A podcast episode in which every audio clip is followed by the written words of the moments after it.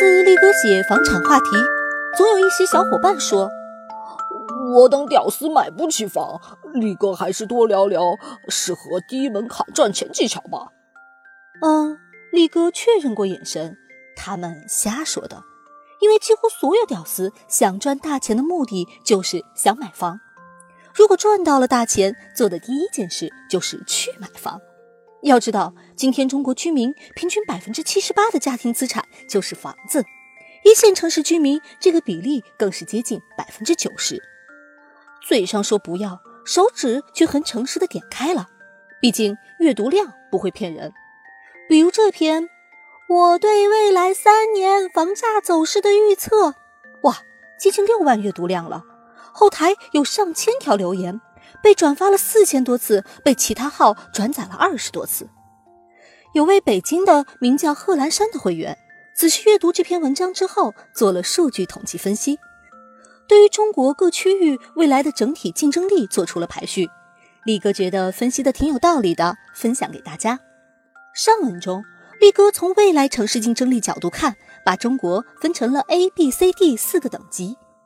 A 级一线城市，北上广深杭共五座；B 级强二线城市，成都、南京、武汉、重庆、苏州、天津、厦门、青岛、郑州、西安、长沙、济南共十二座；C 级一类普通二线城市，如福州、合肥。沈阳、大连、宁波、南昌、无锡、昆明、石家庄、贵阳、南宁、太原等。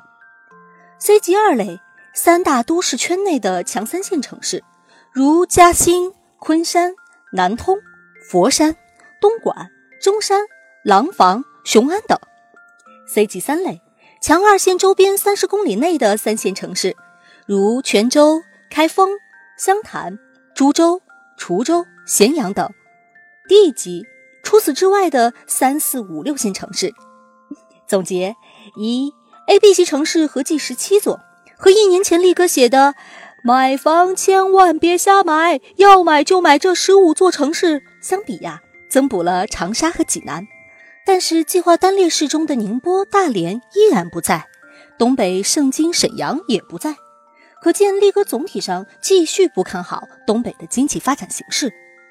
二十七座 A、B 级城市包括所有四座直辖市、九座省会城市、三座计划单列市，以及一座普通地级市，即苏州。在处处被南京压制、没有得到中央或省内行政资源倾斜的情况下，苏州依靠自身过硬的经济实力跻身 B 级城市。如果未来能提升行政级别，再加上紧贴上海的地缘优势。排名可能还会进一步越级到 B 级城市的领跑地位。三，C 级城市数量庞大，构成也很多元，形成了群雄混战的局面。很多 A、B 级城市已买不起或被限购的人，往往会在两个 C 级城市之间摇摆不定，比如买沈阳还是买嘉兴，买南宁还是买中山。C 级城市长期看只有两条路。发展良好、后劲十足，则有资格被升为 B 级；噱头过多、底子不硬，则可能逐渐被降格为 D 级。所以，A 级适合投资，但以保值为首要目的；B 级也适合投资，以升值为主要目的；D 级只适合自住，而 C 级有点尴尬，可以投资，但风险高于 B 级，切记喽。四。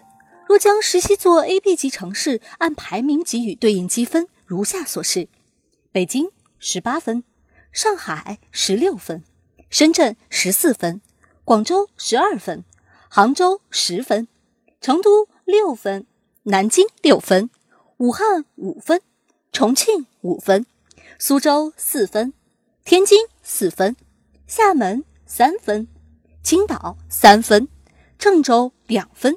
西安两分，长沙一分，济南一分，各城市所在区域总分如下所示：长三角上海、杭州、南京、苏州三十七分；珠三角深圳、广州二十六分；京津冀北京、天津二十二分；西部成都、重庆、西安十三分；中部武汉、郑州、长沙。八分；山东、青岛、济南四分；福建、厦门三分；东北零分。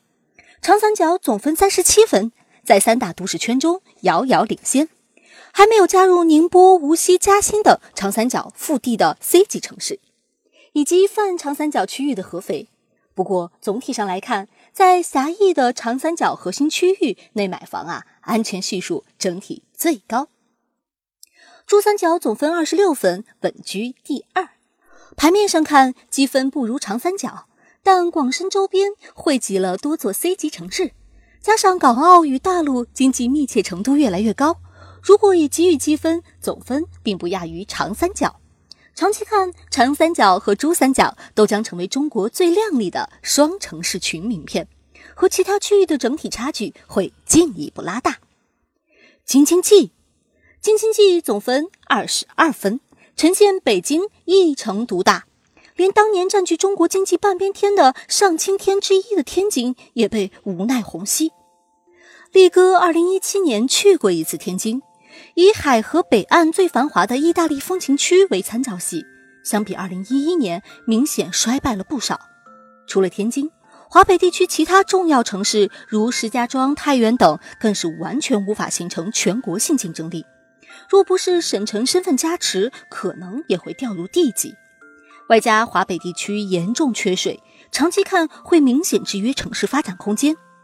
唯独北京依靠中国特色的政治资源加持，在不迁都或政体不发生大变动的情况下，未来会继续虹吸全国财富和资源。西部，过去总习惯把中部和西部统称为中西部，但随着西部大开发和中部崛起概念深入人心，中部和西部也有了明显的区分。对于西部三城，国家本身就给予各种政策利好。重庆、成都、西安分别是第四、第六和第九座确定的国家中心城市，其中对重庆的政策扶持尤为明显。李哥认为，对重庆的政策倾斜主要是为了制衡成都，避免西部地区出现一城独大。毕竟从地理上来看，成都怎么说都是毫无争议的西部中心。然而，西部地区面积广大。完全可以有多座中心城市形成互补性的良性竞争关系，带动更广大的地区共同发展。所以，追求西三角的协同发展就成了西部大开发战略的重中之重。从地理上看，西安距离东边的另一座国家中心城市郑州更近，交通也更便利。但郑州位于中原中心，四通八达，周边可依赖的资源太多。关中平原和四川盆地则都属于半封闭地形，对外交流不便，两者更容易形成抱团取暖的意愿。去年十二月，西成高铁开通，西安到成都最快只要三个小时。西渝高铁正在建设之中，未来西安到重庆不到三个小时。实际上，对西三角中处于相对弱势地区的西安，更是更大的利好。另外要注意。虽然西北的自然环境和经济发展水平整体不如西南，但整个西北地区只有西安一座国家中心城市，这导致经济体量上看西安不如成渝，但对整个西部地区人才和财富的吸聚力上，西安舍我其谁。除了能虹吸陕西全省，还能虹吸甘肃、宁夏、青海、新疆的资源。中部，哦，中部崛起也说了很多年。但在中央政策倾斜上，并不如西部。从高考分数线就能看出来，最吃亏的就是比上不足、比下有余的中部考生。在可预见的未来，大武汉依然是整个中部地区最重要的中心城市。唯一能形成竞争压力的是郑州、长沙的竞争力稍弱，但依然有前途。山东、福建。山东和福建是中国经济版图中比较特殊的两个子板块，都属于沿海经济相对发达地区，但又不挨着三大都市圈，只能自成一方诸侯。山东有青岛和济南的双城记，福建有厦门和福州的双城记，只不过福州暂时还排在 C 级城市榜首。从世界范围看，一个经济板块中出现两座大都会的情况并不少见。中国尤其明显，但双城之间的关系往往比较拧巴，不是一方欺负另一方，就是谁都不服谁，整天打嘴炮。其中既有合作，也有竞争，是件挺有趣的事。啊，关于上面的分析，你有什么看法呢？聊聊吧。